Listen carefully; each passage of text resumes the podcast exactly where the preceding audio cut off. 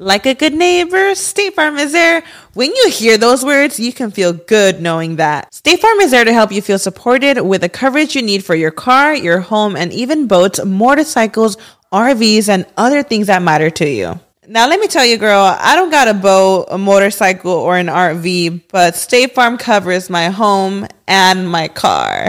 With a State Farm agent, you know someone is there to help protect your future by helping you choose the coverage you need. With so many coverage options, it feels good knowing you can find what fits for you. And you know what? Getting insurance can be so intimidating because you don't know exactly what you need. So having an agent that could help you with each step makes it so much easier. Girl, I feel you on that. So when things get complicated and you need ways to get help, State Farm gives you options there too. Maybe you like to handle things in person or on the phone with your local agent, or you prefer to do it on statefarm.com or on the award-winning app. State Farm lets you do things your way. I personally am the type of gal that likes to do things through an app. It just makes it more easier than going in person or hopping on a call. So I love that they have that option available. Girl, I like to use an app too. I'm not trying to pull up in person or call because I have too much social anxiety for that. I'm trying to do it on the app. So that's why I'm here with State Farm. And that is why, like a good neighbor, State Farm is there. With everyone fighting for attention, how can your business stand out and connect with customers? Easy. Get Constant Contact. Constant Contact's award-winning marketing platform has helped millions of small businesses stand out, stay top of mind, and see big results fast. Constant Contact makes it easy to promote your business with powerful tools like email and SMS marketing, social media posting, and even events management. With Constant Contact, you'll reach new audiences, grow your customer list, and communicate more effectively to sell more, raise more, and fast-track growth. Don't know much about marketing? No sweat. Constant Contact's writing assistant tools and automation features help you say the right thing at the right time, every time. Plus, you can send with confidence, knowing your emails are actually reaching your customers thanks to Constant Contact's best-in-class 97% deliverability rate. I'm a small business owner, and I believe that this is a great tool for other small business owners. In small businesses, you need to create a team, and if you're starting by yourself, Constant Contact can be the team that you need. Tackle any challenge with Constant Contact's expert live customer support, plus everything's backed by their 30-day money-back guarantee. So get going and start growing your business today with a free trial at ConstantContact.com. Just go to ConstantContact.com right now. Constant Contact, helping the small stand tall. ConstantContact.com. Estás escuchando El Dollop, parte de Sonoro Youth Comedy Network. Este es un podcast bilingüe de historia americana en el que cada semana yo, Eduardo Espinosa, le contaré un suceso histórico estadounidense a mi amigo José Antonio Badía, que no tiene idea de qué va a tratar el tema. Está chido, güey. O sea, mira, ya casi siempre digo eso, pero... ¿Todos están bien chidos? Ajá, pero son diferentes, ¿no? O sea, pero cuando dices está chido, quiero pensar que no está increíblemente culero y voy a perder toda la esperanza en la fe de la humanidad y todas esas cosas. Ah, no, ese no es de esos. Perfecto. Okay. El agua con radio funcionó bien hasta que se le cayó la mandíbula. ¿En qué ojo me pongo el parche? Malditos salvajes incultos. Pagaba 25 centavos a los niños de la localidad por cada perro o gato que le llevaran. No, espérate, ¿qué? El parque se hizo consciente. El parque probó la sangre, güey. ¿De qué se va tan? Lo bueno es que nada más te trabas cuando lees, ¿verdad? Sí, sí, sí.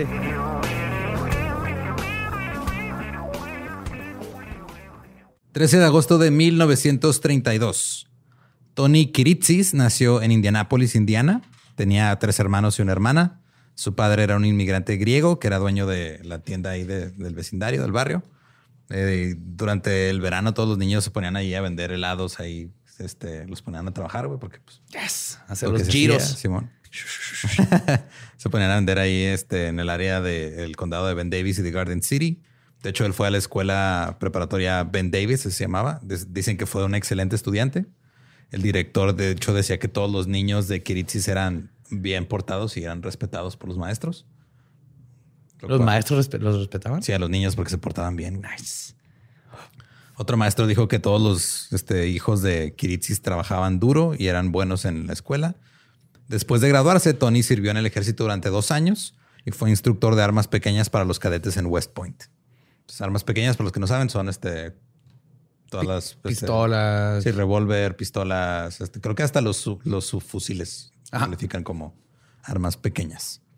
El sargento Ronald Beasley del departamento del sheriff del condado de Marion dijo que Tony era un hombre que trabajaba muy duro, pero que tenía un temperamento fuerte, incluso que era de mal genio. En algún momento, Tony se convirtió en propietario de un parque de casas rodantes, así de los trailer parks que hay en diferentes lugares. Tenía 26 años cuando consiguió este terreno. O sea, sus 26 tenía un terreno donde rentaba a otra gente. Wow, sí, bueno. Nice. Y uno de los inquilinos decía que Tony siempre llevaba consigo una escopeta y que siempre andaba de mal genio. Andaba ahí patrullando su terreno. Estoy dudando un poquito de estos maestros que decían, todos los niños son a toda madre. Miren, haciendo un vato que camina con escopeta en un trailer park. Es Estados Unidos, güey. Es el principio también de cualquier película de terror. Colocó letreros así de límites de velocidad en su parque de casas rodantes de 5 millas por hora, o sea, 8 kilómetros por hora. Y si alguien no cumplía el límite de velocidad, iba y los amenazaba con escopeta. Si los paraban con escopeta, güey, nada más para que le bajaran a su pedo.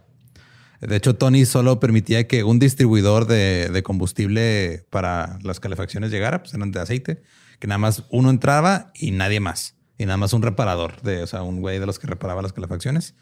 De hecho, cuando los inquilinos le hablaban a cualquier otra persona, los demás decían, no, sabes que yo para allá no voy. Oh my God, ya los tenía bien. Ajá, los tenía sectoriados. Sí, bueno.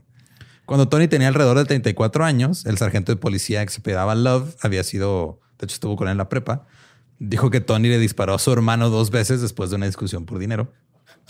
Nadie fue herido, pero el sargento Love lo arrestó y lo puso ahí. Lo tuvieron detenido un rato, pero el hermano retiró los cargos.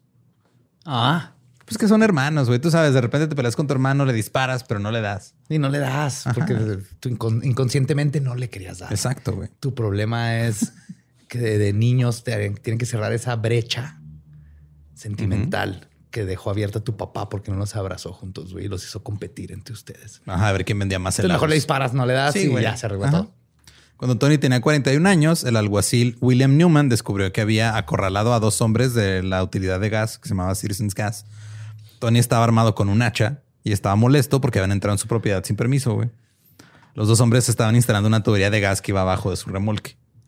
Otra vez no presentaron cargos, güey. ¿Qué es esto? ¿Cualquier diente pito, güey? Sí, más o menos.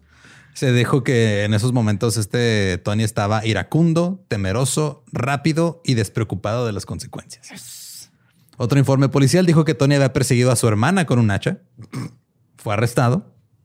Pero incluso todos estos arrestos, güey, jamás fue condenado por un delito. Siempre le retiraban los cargos. Es el pinche, así es que así es. Es que así es Tony, güey, ya lo conoces, güey. Había otras personas que decían que Tony era un santo, güey.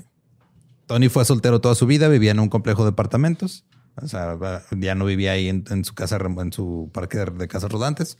Y había una viejita que se llamaba Gladys, claro, de 67 años, claro, que vivía al otro lado del pasillo. Es exactamente la edad que tienen Gladys siempre, güey. Sí, güey. Si conoces una Gladys, tiene 67. En todo momento. No importa. Ajá, guarden este podcast. No importa cuándo lo escuchen. Sí. Y ella decía que Tony era la persona más agradable que cualquiera podría esperar conocer, que siempre se ofrecía a comprarle el mandado cuando hacía mucho frío. Le llevaba sus cositas y todo chido. Y un policía que era amigo de Tony dijo, Tony es amigable, es extrovertido, pero tiene un temperamento salvaje. Es a toda madre. Normal. Ese güey se echó una chés conmigo y todo. A veces los miércoles trata de matar a su hermana con un hacha. Pero tú sabes, o sea, miércoles. Es un chito. Tony dice miércoles. ¿Quién no está tenso los miércoles? No, o sea, es normal. Ombligo de semana, güey. Te pones todo tenso porque escuchas la frase ombligo de semana. Y no es quincena todavía. Y pues, ay, Tony. Luego llegaron los 70s y Tony empezó a atravesar tiempos difíciles. No había trabajado durante un tiempo. No lo estaba viendo tan chido con él. Creo que ya o sea, tenía su propiedad de alquiler donde rentaba los terrenos y aparte tenía un trabajo. Solo estaba viendo las rentas, pero como que no lo estaba viendo tan chido. En el invierno del 77, Tony tenía 7 hectáreas de terreno en la esquina noreste de Lyndhurst Drive y Rockville Road. Y tenía ya mucho tiempo con ese terreno y empezó a subir de valor porque empezaron a desarrollar la ciudad hacia allá. Entonces ahora Tony quería venderlo para unos desarrolladores que iban a hacer un centro comercial, un strip mall. Pero al mismo tiempo estaba atrasado con los pagos, porque no lo estaba viendo tan chido, porque no tenía trabajo, güey. Entonces, estaba tratando de negociar la venta del terreno a los desarrolladores, pero, o sea, como para decir, pues lo vendo, con esto pago mi deuda, me quedo con una lana. No, Tony. Así no funcionan las cosas. Y él decía que pensaba, de hecho, que la compañía hipotecaria estaba alejando a los compradores de la propiedad, diciéndole que era una inversión demasiado arriesgada. Entonces él decía, no, estos güeyes me están chingando. O sea, yo lo quiero vender y ellos me están bloqueando. Entonces Tony pensaba que lo querían embargar para ellos venderla. Ok. Él debía $130,000 todavía de la hipoteca. La hipotecaria se llamaba Meridian Mortgage. Ya le había dado algunas prórrogas y algunas oportunidades. Pero a principios de 1977, durante el invierno, la compañía decidió embargar. En la mañana del 8 de febrero de 1977, Tony hizo una cita para discutir su hipoteca con Meridian Mortgage. Entró al lugar con una caja larga, así como en las que guardas flores. Ajá. Hay una de dos. Ok. Ajá. Y esperó a que lo atendieran. Llegó Richard Hall, llamado también Dick Hall. Después de un rato, Tony dijo, oye, ¿tienes un minuto? Richard dijo, Simón, pásale a mi oficina. Tony sacó una escopeta recortada. ¡Yes! Estaba entre escopeta y hacha, pero en mi cabeza era escopeta. ¡Yes! Sí, sacó una escopeta recortada, golpeó a Hall, lo puso contra la pared y ahí empezó un desmadre bien loco, güey. Skip Hess, un reportero del Indianapolis News, estaba hablando con el jefe de policía, Jim Gallagher, cuando de repente el jefe de policía recibió una llamada en su línea directa, güey. Cuando regresó... El miércoles, Tony. Tony. ¿Ahora qué hizo? Okay. Hacha. No, era escopeta. ¿Dónde? En el banco. Puta madre. Entonces regresa el jefe de policía, le dice, Skip, ¿sabes qué? Tengo que irme, güey. Hay un tipo que tiene una escopeta recortada, conectada a la cabeza de alguien. Sí. Ahorita te explico por qué, güey. Tony había puesto un alambre alrededor del cuello de Hall y luego lo pasó por el cañón de la escopeta y luego por abajo, por el barrel, alrededor de su dedo y luego lo amarró al gatillo, güey. Oh my God. O sea, que no pudieran sacar, jalar todo. Oh. Si lo jalaban o algo, güey, se disparaba solo y le iba a volar la cabeza a Richard, güey. Entonces, ese era el plan. O sea, decía Tony, si yo voy y voy caminando con este güey y me dispara la policía y yo me caigo, lo mato. Este güey se va conmigo, güey. Tony esto lo llamó el Dead Man's Line o el cable del hombre muerto. Wow, Tony tenía potencial, güey. Lo llevó por otro lado, pero este es un hombre con potencial. Sí. Ahora, antes de que salieran de la hipotecaria, Tony marcó a la policía para decirles lo que estaba haciendo. O sea, el güey que le dijo hay un güey con un cable conectado a una escopeta fue él, güey, él mismo. Le dijo al jefe de policía, estoy aquí en la hipotecaria, tengo una escopeta en la cabeza de este güey, está conectada a mi dedo. Si me hacen algo, se muere. Tony salió de Meridian Mortgage con la escopeta apuntando a la parte posterior de la cabeza de Hall.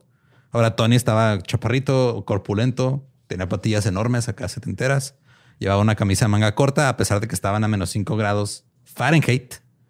¿What? Que son -20 grados centígrados, güey. El güey andaba como si nada.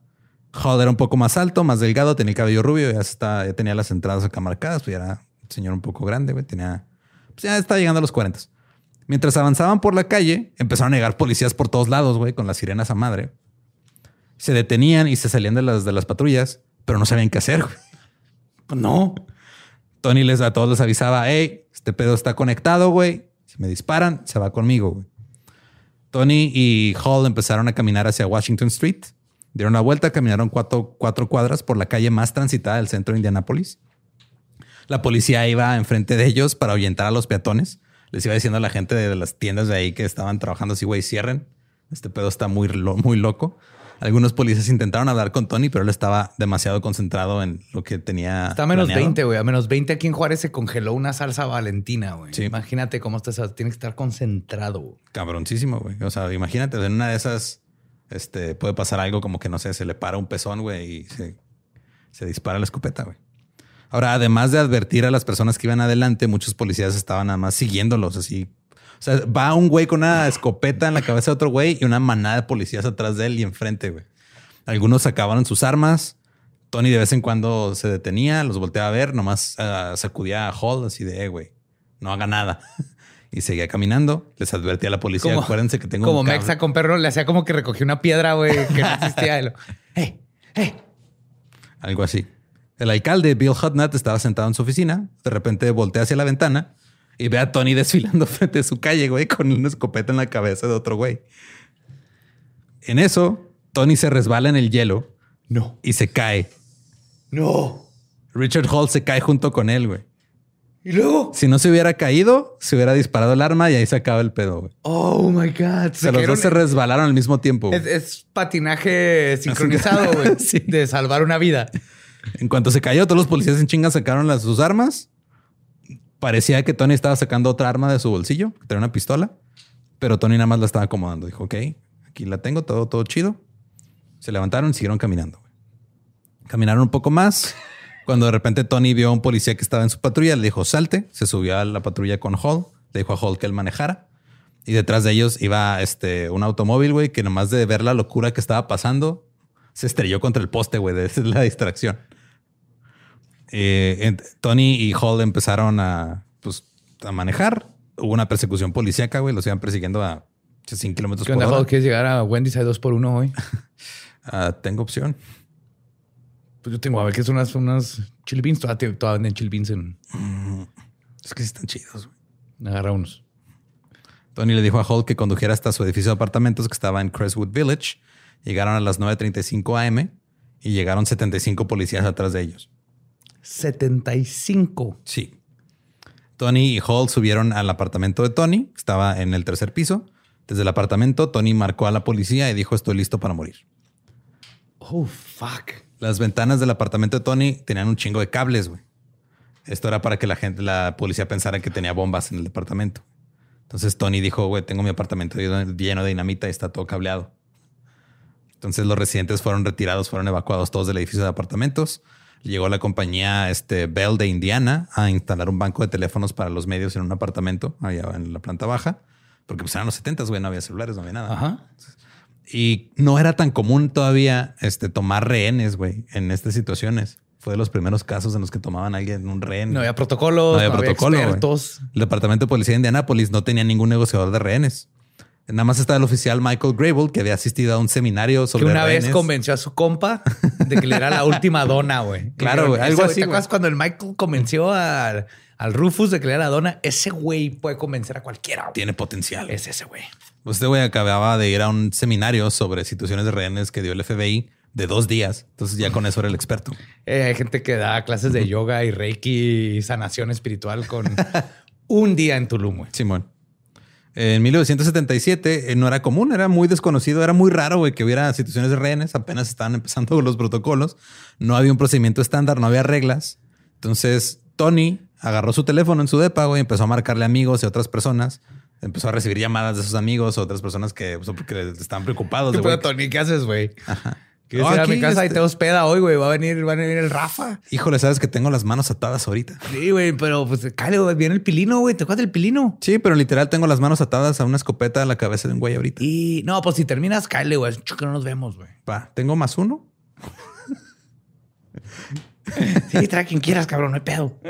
Y luego, como el número de Tony estaba en el directorio y empezó a correrse la voz de lo que estaba pasando, güey. Desconocidos le empezaron a marcar. Entonces la policía, cuando intentaba marcarle para negociar con él, güey, sonaba ocupado. Pero tú eres el Tony, güey. Simón, soy Tony, ¿qué tranza? Es que se resbaló ahí, cabrón. No mames, sí, güey. No mames, creí que ya se había acabado ahí. O sea, yo tenía un plan más grande. Uf, por un resbalón casi se me acaba. Oye, güey, ahí tengo una party hoy, güey. Si quieres caer. Ah, no, ya me salió otra, güey. Pero a la próxima. No, ni pedo. Tú cáele, güey. Tú cáele. Finalmente cortaron el teléfono y le asignaron un nuevo número al teléfono de Tony, güey. Grable se dio cuenta rápidamente de que Tony no tenía idea de lo que quería, güey. No tenía en realidad ningún plan. Su único plan era llevar a Hall a su apartamento y ya había terminado con eso. Esta es la peor idea de tener una primera cita en la historia, güey. Uh-huh. Aprecio las ganas que le echó, pero pudo haber sido más sencillo y con menos una escopeta. Ajá. No tenía ni idea de qué iba a hacer después de... No, o sea, nada más llegó a su depa con el güey de la hipotecaria y se iba a trincharar ahí a ver qué pasaba, güey. Ya Grable pensó que Tony tenía una queja legítima contra la compañía hipotecaria. Güey. O sea, dijo, güey, o sea, sí, parece que te están chingando, pero no lo estás tomando de la mejor manera posible, güey. Ajá. O sea, hay otros medios, pues. Ahora, el fiscal principal del condado de Marion estaba en California en un seminario de derecho, así que el siguiente hombre a cargo era el fiscal adjunto David Riemstedt. David Riemstedt tenía 27 años apenas, güey. Clásico, güey. Clásico. Se va tu jefe un día y se empieza a quemar la pinche bodega. Güey. Sí, o sea, no, se va tu jefe un día y pasa algo que jamás había pasado en la historia. Ay, tus 27, no mames. Era, o sea, de hecho, era tan joven que muchos no sabían que él era el que estaba tomando las decisiones. Y la fiscalía, güey, cuando llegaron los medios a pedir entrevistas y todo, la fiscalía mandó a un güey más grande porque no querían que saliera este chavito en la tele porque no iban a perder credibilidad, güey. Entonces, querían dar la apariencia de que alguien maduro estaba a cargo. El intendente, güey. Sí, tú diles... No, George, sin el trapeador. Está trapeando. Sí, sí. No, tú diles que estás trapeando con la... Vamos a terminar con este horrible caso. Me limpio este micrófono, está muy sucio. Traen plesh, necesito plesh. Riemstedt estaba hablando con Tony y era el que representaba la oficina del fiscal. Ahora, era difícil entender a Tony a veces porque estaba fuera de control por la ira, güey. Y luego comenzó a hacer demandas. Pidió $5 millones. Too much, Tony. Uh-huh. No, Tony. Las autoridades fingieron negociar, pero solo estaban tratando de ganar tiempo. Sí, sí. Sentían que el tiempo estaba a su lado, pero estaban ahí. No sabían qué hacer, güey. No había protocolo, no había nada. Nada más estaban improvisando. Era un sí, además. Eran buenos tiempos, güey. Todavía. Porque ni ese pendejo sabe qué hacer, ni tú. Entonces puedes intentar cosas como... ¿Y si llenamos...? Escúchame, escúchame, capitán. ¿Y si llenamos el depa este güey de hámsters? No solo va a causar confusión, sino que lo más probable es que no va a poder no adoptar uno. Con que adopte uno. Cuando se distraiga y le empieza a poner la ruedita para correr, entramos todos. Pero ¿cómo hacemos que adopte el que lleva el micrófono? Ok. Freddy, ¿tu plan? Ahora, el hermano de Tony, Jimmy, llegó junto con un par de amigos de Tony. Intentaron hablar con él, pero Tony estaba demasiado molesto. Luego Tony le exigió a Meridian Mortgage que se disculpara públicamente por la situación y por escrito. La empresa tuvo que admitir que lo habían engañado y que habían conspirado para tomar su terreno. O sea, sí. Pues tuvieron que admitirlo, güey. También quería que borraran su deuda. Pidió inmunidad de arresto y también pidió inmunidad de responsabilidad civil por el secuestro. Ibas bien, pero así no funciona. Luego, en algún momento durante el primer día, Tony llamó al periodista Fred Heckman, que era un periodista veterano del área, y comenzó a hablar con él, güey. Este güey era súper respetado, siempre había estado ahí en Indiana. Era el reportero que todo el mundo... De hecho, era el titular de las noticias. Todo el mundo lo quería, todo el mundo lo respetaba, güey. Todo el mundo conocía a Fred. Y Tony empezó a decir, ¿saben qué? Nada más quiero hablar con él, no quiero hablar con nadie más. Güey. Y aunque iba en contra de todo su instinto periodístico, Fred empezó a actuar como mediador entre la policía y Tony. Porque se supone que la primera regla de las noticias es repórtalas, no te conviertas en la noticia. Sí, no seas parte de... Pero no había otra opción, güey. Fred dijo, ok, hay una vida de un hombre en juego. Él nada más quiere hablar conmigo y yo le entro, güey. No hay pedo. Tony pensaba que Fred y él eran amigos porque pues lo había visto todos los días en la tele y este güey lo trató chido. Y todas las noches a las 11 de la noche lo veían en el noticiero. Fred era una figura muy importante en la comunidad. Pero la estación para la que trabajaba, la WIBC, le dijeron, ¿sabes qué, güey? Pues no puedes cubrir la historia porque estás siendo parte de ella. Entonces vamos a meterle a alguien más. O sea, tú nada más encárgate de tu trabajo de mediador, pero no puedes salir en las noticias a decir, hoy hablé con Tony. El güey está muy enojado porque se lo quieren chingar con su hipoteca y ya está harto de que le estén mandando hámsters. Y ya, pues ahí Fred se molestó, pero al mismo tiempo comprendió de sí, güey. O sea, no puedo estar en ambas partes. Y así terminó el primer día, güey. Llegó la noche del primer día del asedio de Tony con la escopeta en la cabeza del otro güey. ¿Te tuvieron que dormir así? Llegaremos a eso eventualmente. Oh my God. Ok. Esa misma noche, un representante de Meridian Mortgage, Clifford Chapman, leyó una disculpa a Tony en un noticiero local. En esa disculpa admitió todo lo que Tony quería que admitieran. Dijo, sí, lo estamos chingando. Sí, vamos a perdonar la deuda. Sí, nos pasamos de... admitió todo. Luego, después de que terminó, Chapman fue interrogado por los reporteros y negó que la compañía hubiera hecho algo mal. Y dijo, solo estoy diciendo esto para tratar de que este güey deje ir al otro. No, mamá. Ahora, Meridian Mortgage era una empresa pequeña, güey. Era una hipotecaria familiar. Richard Hall, el que tenía secuestrado, era hijo del presidente, M.L. Hall, y era hermano de Jack, que también trabajaba ahí. Entonces era un negocio completamente familiar. ML Hall sí dijo, güey, voy a borrar la deuda de Tony, güey. Sí, no importa. Para que dejen salir a mi hijo. Y le dijo a Chapman que dijera o hiciera lo que fuera necesario para terminar con la situación de rehenes y que saliera vivo su hijo. El segundo día empezaron a llegar medios de comunicación de todo el país, güey. Como no había protocolo de situaciones de rehenes, esto fue un problema porque estaban ahí los policías y todos reporteros al lado de ellos, güey. Y atrás los güeyes que iban a Coachella y luego empezaron a quemar una efigie gigante de madera. Ajá. Sí, esto se hizo un fuckfest. Sí, se hizo todo, ajá, güey. Un festival. La ciudad entera estaba viendo las noticias en televisión, escuchando la radio. Un especialista en modificación del comportamiento de la academia del FBI llegó para ayudar a lidiar con los estados de ánimo de Tony, porque el güey andaba, o sea, de repente estaba bien, de repente se ponía bien loco, güey. Y de alguna manera se filtró el nuevo número de teléfono de Tony y otra vez le empezaron a llamar, güey. Otra vez le cortaron la línea y le cambiaron el número. Y ahora ya no sabían cuál, o sea, Tony ya no sabía cuál era su nuevo número. Ya no podía llamarle a la gente y decirles, regréseme la llamada. Ajá. Entonces ya no, o sea, y no logró que le dieran el nuevo número. Entonces es... La única lógica que existe es de que alguien de los que estaba trabajando en el caso, ya sea un reportero, alguien de la compañía de teléfonos, se lo dio, o un policía, filtró el número, güey, y por eso empezaron a hablarle otra vez, porque nadie lo debe haber tenido. Entonces, pudieron evitar ya con este nuevo número, el tercer número de teléfono, que ya no le llamaran, pero él seguía haciendo llamadas y llamadas a otras personas. Así que la policía comenzó a grabar esas llamadas. Y lo escuchó hablar con las demás personas para ver cómo estaba de ánimo, si andaba arriba, andaba abajo. Uh-huh. Cuando estaba en un estado de euforia, la policía lo dejaba solo, no se metía con él porque se ponía muy violento. Cuando veían que andaba ya bajón, intentaban convencerlo que se rindiera, güey. Comenzaron a graficar los estados de ánimo de Tony en un tablero ahí en el puesto de mando, güey, para ver si encontraban un patrón de... ¿A qué horas es la mejor hora para venderle un 2x1 de pizza, güey? Sí. Así se inventaron las demográficas de Facebook. Escuchando tus conversaciones, viendo cómo te sientes y luego mandándote un anuncio. A esa mera hora del día te ofrecen ese cráneo de velociraptor. Está en verga, sale la pared, güey. Así pasa.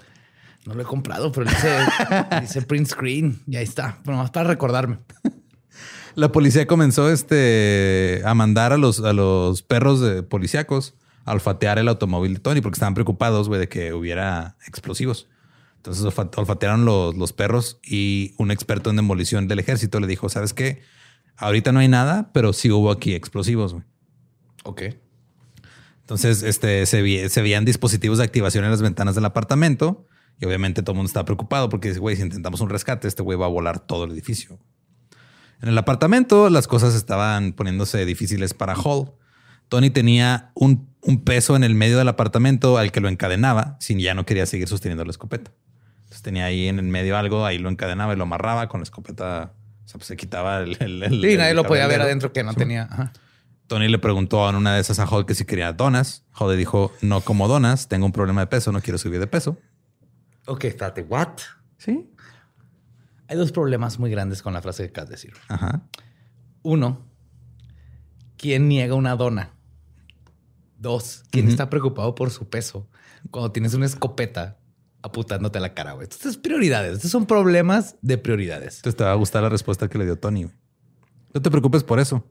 Solo tendremos un portador de féretro más. ¡Oh! Bien, Tony. ¿Estás listo para convertir tus mejores ideas en un negocio en línea exitoso? Te presentamos Shopify.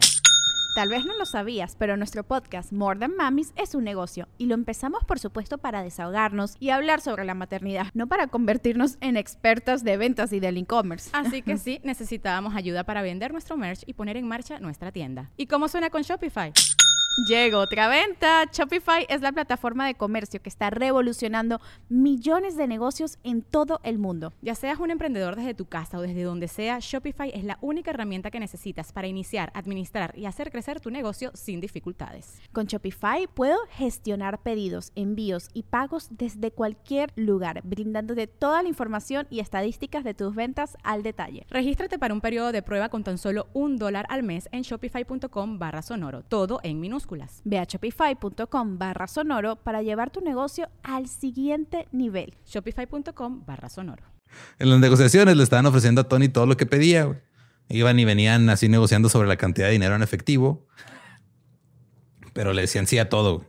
Pensaron que cuanto más lograban que él dijera que sí, él iba a pensar que tenía más control sobre la situación. Ahora, la gente del gobierno federal no estaba contenta con las negociaciones, no querían que la fiscalía negociara con él en absoluto y no querían darle nada de lo que pedía. Pero los policías no estaban de acuerdo, güey, porque decían, no mames, o sea, tú no estás viendo al güey que tiene ahí con el pinche escopeta en la cabeza, güey. Está bien pelada para ti desde Washington decir, no le den nada, cuando tú no estás viendo a este güey. Sí, una vida humana. Ajá, este güey que yo me lo topo de repente ahí en el café, güey, con la escopeta en la cabeza. Los fiscales del condado de Marion le ofrecieron a Tony inmunidad total si liberaba a Hall. El fiscal general de los Estados Unidos intervino y dijo, díganle al señor Kiritsis que se rinda y confíe en su gobierno. Cuando llegó ese mensaje, todos los reporteros se cagaron de risa. Ahí todos así que Tony. Ahora, en la mañana del tercer día, se les ordenó a los policías que estaban en el apartamento del otro lado del pasillo, que estaban ahí haciendo en el puesto de mando, que prepararan tocino y abrieran la puerta, güey. ¿Para que les diera hambre? Ajá. Querían... Oh. Entonces se pusieron a hacer tocino, abrieron la ventana para que le diera a este güey, que le diera el tocino y empezara a pensar en comida. Pues sádicos, los pinches policías no tienen, se pueden ni tocar el corazón, güey. Está horrible, güey. Claro que no. Oler tocino y no poder metértelo en la boca, güey. Es tortura, güey. Pues están tratando de convencerlo. En el ingenio va, eso es ilegal, güey. Simón. Los negociadores siguieron hablando con Tony, pero no estaba funcionando. En un momento, Tony preguntó que si los $5 millones que le iban a dar eran antes o después impuestos. Chisato, ¿verdad? El dinero que acabo de obtener ilegalmente por secuestrar a un güey. ¿Cuánto es de ISR? Híjole, compas, como el 40%. Güey. Ah, che, todavía no entra la nueva ley, ¿verdad? De dinero que obtuviste por secuestros. No, todavía no. Ah, perfecto. Entonces, pues... Sí, déjame, le hablo con mi contador y ahí te... Oye, tu página no sirve. Llegaron dos abogados a representar a Tony. A esos abogados dijeron que la inmunidad sí era real, güey, que sí se le iban a dar. También al hermano de Tony, a Jimmy, le dijeron, sí, o sea, es neta, si lo deja ir, no le va a pasar nada, güey, nomás queremos que se acabe este pedo. Luego, finalmente, en ese tercer día llegó la noticia de que Tony iba a realizar una conferencia de prensa y quería que fuera en vivo por radio y televisión. Ok. El reportero Skip Hess tenía un informante en el departamento de policía que lo había mantenido al tanto de lo que estaba sucediendo. 3 días después dijo, cito, Skip, nos estamos preparando para sacarlo. Van a dispararle al hijo de puta. Tony cruzará el patio, hay un tirador en la parte superior de uno de los edificios y si tiene la oportunidad, disparará a Tony. Skip preguntó qué pedo con la escopeta y dijo, no sabemos si la tiene todavía. Entonces su plan era, vamos a dispararle. Vamos a matarlo. Y si vemos que no trae la escopeta en la mano, bye. Simón. Ahora está ya es que en los departamentos están como que estas salas comunes, ¿no? Entonces ahí fue donde hicieron la conferencia de prensa. Estaban ahí todos los reporteros, un chingo de policías. Tony sacó a Hall con la escopeta todavía apuntando a la cabeza. El reportero Tom Cochran reportó, seguimos a Tony y Hall al área de recreación. Fue una escena al estilo de Fellini. Estaba Tony Kiritsis con Hall todavía conectado a la escopeta. O sea, es un güey que obviamente estudió cine y terminó de reportero, güey, y quería meter una referencia mamadora, ¿no? Por eso me reí, güey. Sí, el jefe de policía y todos estos reporteros claramente estamos en la línea de fuego. Fue completamente silencioso, excepto por Tony y el clic de las cámaras. La tensión fue inmediatamente palpable. Hall parecía absolutamente fatigado. Otro reportero dijo que parecía todo como un organismo con 20 o 30 patas, que no se distinguía entre tanta gente y todos apretados. Era una oruga. Sí, con flash. Fred Heckman, el reportero, estaba ahí. Tony no se veía bien. Había estado despierto casi todo el tiempo, güey. Casi 60 horas sin dormir. Tenía los ojos así rojos y desorbitados. Les ordenó a los medios de televisión que encendieran todas las cámaras. Y había escrito una declaración que Hall tenía en la mano y que se suponía que iba a leer. Punto 1. Se mamaron con el tocino. Hall tenía... en el cuello ya un corte, güey, pues por el alambre. O sea, ya estaba medio sangrando y no podía leer. Estaba también bien jodido. Así que Tony le arrebató la declaración. En ese momento, en la televisión se estaban transmitiendo los People's Choice Awards. John Wayne acababa de ganar un premio y estaba subiendo al podio para dar su discurso. Cuando de repente en las televisiones de Indiana cortaron... y se fueron directo a Tony Kiritsis a punto de dar su discurso. No puedo creer que me nominaron para mejor secuestrador con rehén. Quiero agradecer a mis papás. y a mi falta de tratamiento psicológico. Y a John Wayne, que me inspiró a tomar un arma por primera vez en mi vida. Tony comenzó la diatriba más rara jamás vista en televisión hasta ese momento, mientras miles miraban. Cito: enciendan las malditas cámaras, les voy a mostrar algo. 10 de febrero de 1977. Soy el hombre al que llamaron secuestrador. Soy un maldito héroe nacional y no lo olvides. He tenido esta pistola clavada en la cabeza de este chupapollas durante 3 días. Es que cocksucker. Ajá, cocksucker nada más se traduce a chupapollas. Chupapollas, sí. Han tenido una atascada en la mía durante 4 años y medio. Espero que esta pistola no se dispare. Me estoy divirtiendo demasiado. Los Hall tuvieron una maldita buena oportunidad de arruinar la vida de un buen hombre y ese soy yo. Resulta que soy un maldito tipo bastante agradable. Mis amigos dirían que soy el hombre más estable que conocen. ¿Te imaginas lo que se necesitaría para llevar a un hombre como yo a hacer algo como esto? Damas y caballeros, cuando recogí esta escopeta el martes por la mañana, todo el infierno por el que había pasado parecía un maldito picnic. Nunca sentí tanto trauma como cuando recogí esta cosa, salí por la puerta y conduje hacia el centro. Y esta gente me obligó a hacerlo. Quiero que todos los que me llamaron y dijeron que eran comprensivos sepan que lo aprecio muchísimo. Soy Pap, que el que sigue. Así pasaría ahorita. Güey. Sí, güey. O sea, este güey era... Me orillaron a hacer esto. Yo soy buena persona, güey. Sí, no dicen absolutamente nada. Yo jamás he perseguido a nadie con un hacha. Fue un culero cuando tuve que comprar una escopeta. Sí, o sea, me obligaron a... Y cortarla. Porque ese es el proceso número 2, ¿verdad? Y luego Tony comenzó a llorar. Y empezó a decir, estaba en problemas, amigos. Cuando viste una de estas malditas cosas y secuestraste a alguien, es un camino estrecho de un solo sentido. Sí, Tony. La prensa no hizo ninguna pregunta, güey. Cuando Tony dejó de hablar, el lugar se quedó en silencio. Durante el discurso, Tony elogió al jefe de policía Gallagher y dijo, si no fuera por usted, ya le habría volado los sesos. Usted es un hombre excelente. Gallagher. Yeah. Sí, ay, gracias, güey. Ahora, junto a Tony había un policía que nomás estaba mascando chicle.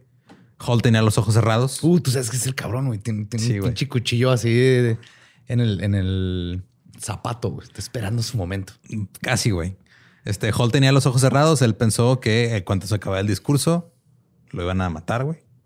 Tony no pudo ver que ya después de que llegaron, los pasillos donde estaban llenos de güeyes así del SWAT. O sea, armados todos con armas automáticas, listos para llegar y chingarse a Tony. La policía había consultado con un médico durante los 3 días que había durado el asedio para averiguar la forma más rápida de dejar caer a un hombre si le disparaban en la cabeza. O sea, ¿dónde le tengo que dar para que se muera más rápido? La respuesta era justo debajo del cuello y debajo de la oreja. O sea, como, sí, por aquí, como cortar la espina dorsal. Sí. Que todo el cuerpo no pueda funcionar. Sí, y el hombre moriría instantáneamente. Entonces, el jefe de policía estaba parado junto a Tony con una pistola en un bolsillo y un pañuelo en el otro, güey. Su plan era sacar el pañuelo para indicar que ya iba a dispararle a Tony, güey. Era como el aviso para todos. Oh. Cuando el jefe sacaba su arma, se supone que había otro policía cuyo trabajo era empujar la escopeta hacia arriba y tratar de quitar a Hall. Ok, entonces, eran dos situaciones. Simón. O sea, el güey que estaba mascando chicle era el que iba a desviar la escopeta y el otro güey estaba ahí con el pañuelo para dar la señal, güey. Y era, todos estaban nerviosos esperando que saliera. Yo estoy nervioso, piensa. Casi no me puedo opinar porque estoy así que, oh my fucking God. 2 o 3 veces, Tony perdió tanto el control del discurso que el jefe agarraba el pañuelo y estaba a punto de sacarlo de su bolsillo, güey. Luego Tony se calmaba de nuevo. Si Tony no dejaba la escopeta después de leer su discurso, el jefe le iba a disparar, güey. O sea, las instrucciones eran, Tony no va a volver al departamento. Ajá. Después de una perorata de 23 minutos, güey, Tony dejó de hablar. Luego el jefe se volvió hacia los reporteros y les dijo, todos ustedes, lárguense de aquí. Los medios de comunicación se fueron. Y luego la policía condujo a Tony por un pasillo hasta una habitación lateral. En esa habitación había un grupo de policías. Antes de todo este asunto de los rehenes, Tony había escuchado a un grupo de hombres que estaban en un departamento al otro lado del pasillo diciendo que estaba bien desordenado el lugar y que estaba bien sucio y la madre. Entonces, cuando iba rumbo al cuarto de los policías, este güey sacó $100 de su cartera y se los dio para que contrataran a alguien que limpiara el desmadre. Sí, güey, yo sé, mira, o sea, tengan esos $100, arreglen su pedo antes de que caigan a lo que yo estoy haciendo. No tienen pretexto. Miren dónde estoy yo. Tengo un rehén. Acabo de hacer una pendejada con mi vida. Están quitando. Arreglen su vida, pendejos. Luego, Tony desconectó la escopeta del cuello de Hall, lo soltó, caminó por una puerta corrediza de vidrio, la abrió y dijo: he querido disparar esta cosa durante 3 días, y empezó a disparar afuera así al aire. Así, ¿qué está pasando con Tony, güey? También quería que la policía supiera que estaba cargada, güey. O sea, que en realidad que no estaba bloqueando. O sea, disparó y luego se rió y volteó y dijo: por Dios, se los dije. Hall se desmayó. Los policías agarraron a Tony y lo arrestaron. ¿No le dispararon? No, lo arrestaron. Le informaron que no le iban a dar sus $5 millones y que no estaba recibiendo inmunidad. Y Tony dijo: that's a cheap shot. Es golpe bajo, güey. Fuck. Cuando la policía entró en el apartamento, no había bombas ni dinamita. Había mucha gasolina, güey. Skip Hess, el reportero, dijo: miré dentro. Todo el lugar tenía cables enganchados a platos con velas encendidas sobre latas de gasolina. O sea, el güey había dejado como todo así. O sea, si dispararon, trataron de entrar, lo que iba a hacer es causar una explosión, fuego o gasolina. Ajá. Curiosamente, algunos de los policías estaban del lado de Tony. Al Walker, de la Policía Estatal de Indiana, dijo, cito: pensé que iba a ser su gran demostración, le volaría la cabeza a Hall, pero no sucedió de esa manera y me alegro que no haya sido así. Tony Todos los que deben hipotecas. Sí, güey. Sí. Dice, Tony era solo un tipo que tuvo un mal día. Como la película de Falling Down, güey, de Michael Douglas. Sí. Sí es Michael Douglas, ¿verdad? Siempre lo confundo. Sí. Los reporteros pidieron a los psiquiatras que hicieran un diagnóstico, pero todos se negaron porque no se puede hacer un diagnóstico a través de la televisión. Dijeron, sí se necesita que lo examinen, pero yo como psicólogo no puedo hacer eso a través de la televisión. ¿Qué tiempos aquellos? ¿Qué tiempos, verdad? Ética profesional. Los 70's. Hall asistió a una conferencia de prensa el mismo día. Cuando los periodistas le preguntaron qué estaba pensando, Hall dijo, simplemente pensé... un tocino, güey. Es que esos hijos de su pinche madre pusieron tocino en la mañana. Voy a morir sin comer tocino, hijos de su puta madre. Él dijo, simplemente pensé en mi mente que Dios tiene un plan para todos. No entendía muy bien por qué esto era parte de su plan. No puedes cuestionar eso. Ajá. Aparentemente, Tony era ateo, Hall era diácono y pasaron muchas de las 63 horas discutiendo la existencia de Dios. ¿What? Y el poder de la oración, güey. Pero pues mientras uno de ellos tenía una escopeta en la cabeza del otro. Al día siguiente, cuando se corrió la voz de que Tony no había recibido la inmunidad prometida, algunas personas no estaban contentas y se lo hicieron saber a la policía, güey. Jefe de policía Gallagher dijo, cito, hoy estamos recibiendo muchas llamadas de personas que están molestas porque sienten que le mintieron a Tony.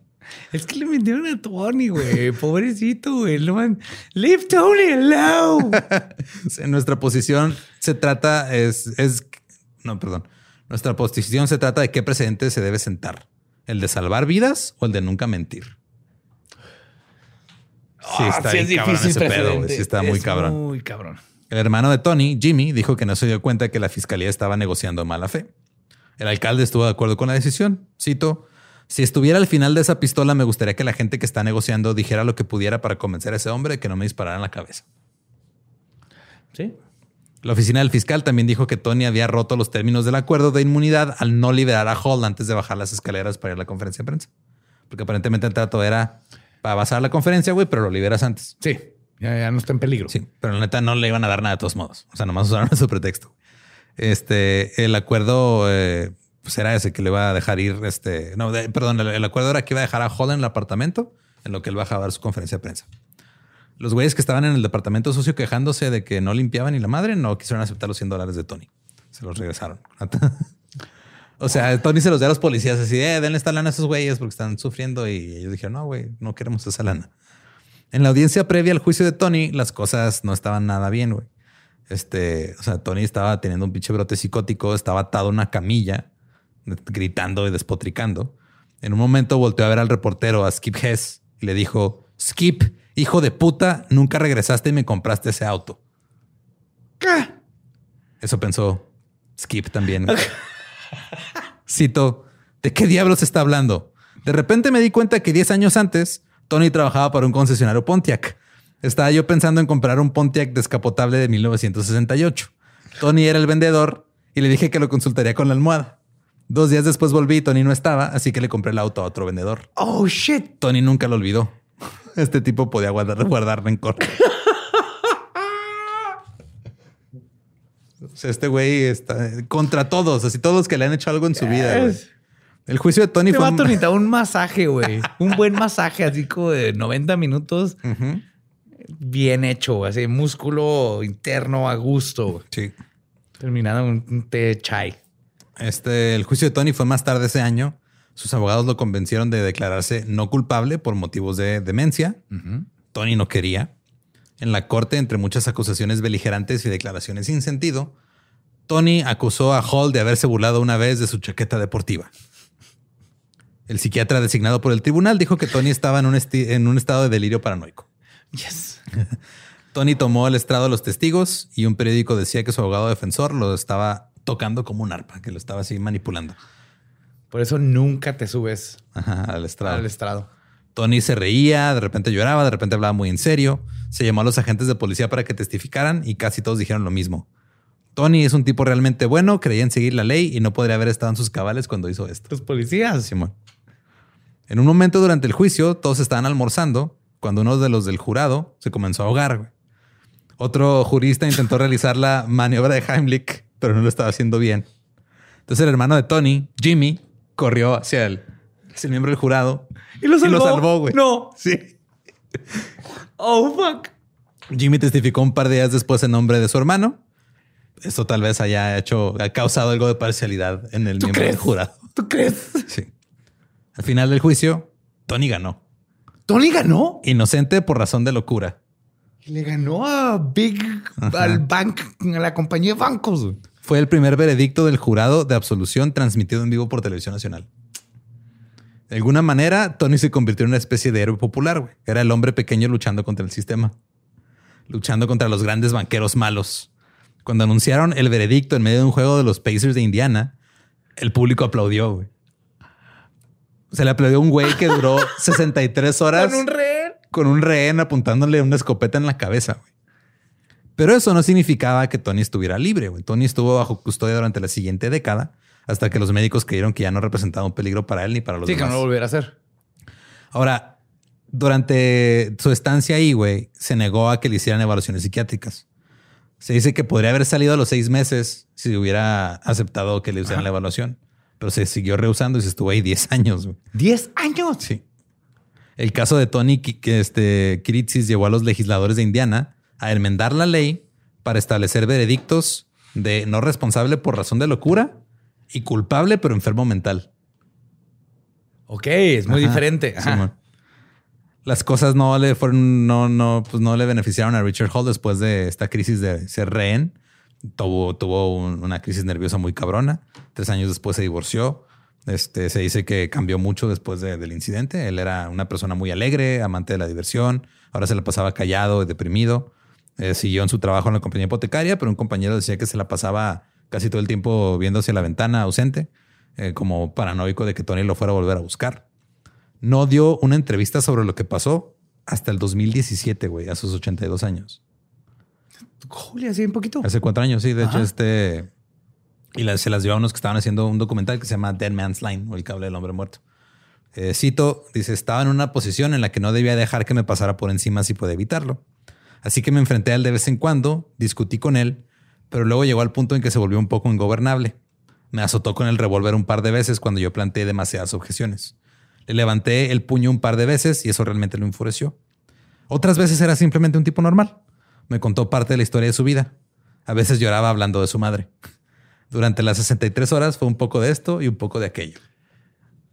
Uy, qué difícil situación, Juli.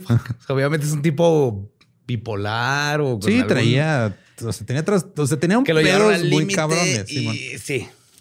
La situación fue un parteaguas para las noticias de la televisión porque empezó a plantear preguntas sobre la responsabilidad de los medios y cómo los había manipulado Tony a su favor, güey. O sea, quién estaba a cargo, si los medios o en este caso Tony, y cuándo deberían de decir, ¿sabes qué? Mejor esto no lo reportamos, hasta aquí paramos. O sea, dijeron que incluso las cámaras hicieron vulnerables a los reporteros porque estaban enfrente de un güey con una escopeta que igual les puede haber disparado a ellos. Y estaban a merced de cualquiera que optara por crear una noticia. O sea, cualquier güey que dijera, yo también puedo hacer las noticias, güey. Voy a agarrar a cualquier güey. Ese es el principio, güey. Nada cambió, se puso peor. Exacto. Se hizo obvio que Tony no habría tomado a Hall como rehén si no hubiera dado cobertura de los medios. O sea, él sabía que iban a poner atención, güey. Después de reflexionar, algunos dijeron que si hubieran tenido la oportunidad de hacerlo de nuevo, no se habrían quedado con Tony mientras él daba su discurso de 20 y tantos minutos ahí. Cito, de hecho, le estamos diciendo al espectador, este hombre puede volar la cabeza de este hombre en su sala de estar en cualquier momento. Va a ser dramático y va a ser teatral.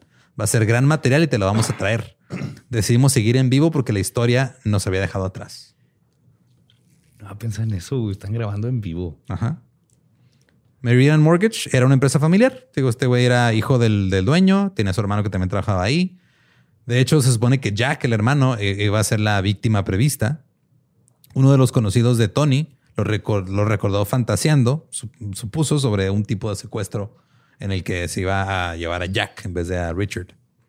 El 22 de enero de 1987, que esto fue separado, pero se conecta con lo de los medios, un miembro de la República del Senado del Estado de Pensilvania, Bud Dwyer, celebró una conferencia de prensa para discutir su condena por recibir un soborno. Creía que se trataba de una acusación política y sería condenado en un par de días, y los medios creían que nada más iba a renunciar a su cargo. Ya sé que vas a hablar. Ajá. Esto fue 10 años después de que dijeron, no es buena idea hacer este tipo de cosas. Ahorita que estamos hablando de eso, pensé en ese video. Ya sé que vas a hablar. Después de leer un discurso, Dwyer sacó una Magnum de un sobre Manila, se metió la pistola en la boca. La gente le gritaba que no lo hiciera, pero disparó. Ahora. Lo vi en Faces of Death, ese video. Hey Man, Nice Shot, una canción de Filter. Yes. Está. Hey Man, Nice Shot. Ahora, ¿quieres saber qué es lo peor, güey, de este pedo? La gente cree que eso se transmitió en vivo, güey. No. Lo de Bud Dwyer no se transmitió en vivo, güey. Fue una conferencia pregrabada. ¿Y lo pasaron a propósito? Ajá. O sea, varias estaciones de televisión transmitieron el suicidio utilizando las imágenes grabadas en las noticias del mediodía, güey. Como si fuera en vivo para que... Ajá. Algunos congelaron la acción antes de que se disparara y dejaban nomás el audio reproducirse. Otros lo transmitieron sin editar. Por eso existe ese video, lo puedes encontrar en internet. Ajá. Pero esto fue 10 años después de que dijeron, ¿sabes qué? No está chido, güey. Este pedo hubiera pasado en vivo. Este pedo ni siquiera pasó en vivo, güey. Les valió verga y lo transmitieron. Oh, my God. Muchos niños estaban en casa cuando pasó este pedo. Y estaban viendo la tele ahí en casa con sus papás y vieron a un güey quitarse la vida. Sí. Muchos cientos de espectadores se quejaron, pero algunas estaciones de noticias siguieron mostrando el video de Bud Dwyer durante todas las notas del día, güey. Entonces, no solo ya no importa si no hacerlo en vivo, sino podemos fakearlo. Esto pasó ya. No importa. Ajá, güey. Es de, o sea, sabes lo que pasó y todavía tomas la decisión de decir, ok, nada. Puedes haberlo nada más reportado, güey. Pudiste haber nada más dicho, este hombre se quitó la vida mientras pasaba esto. No tenías que pasar el video, güey.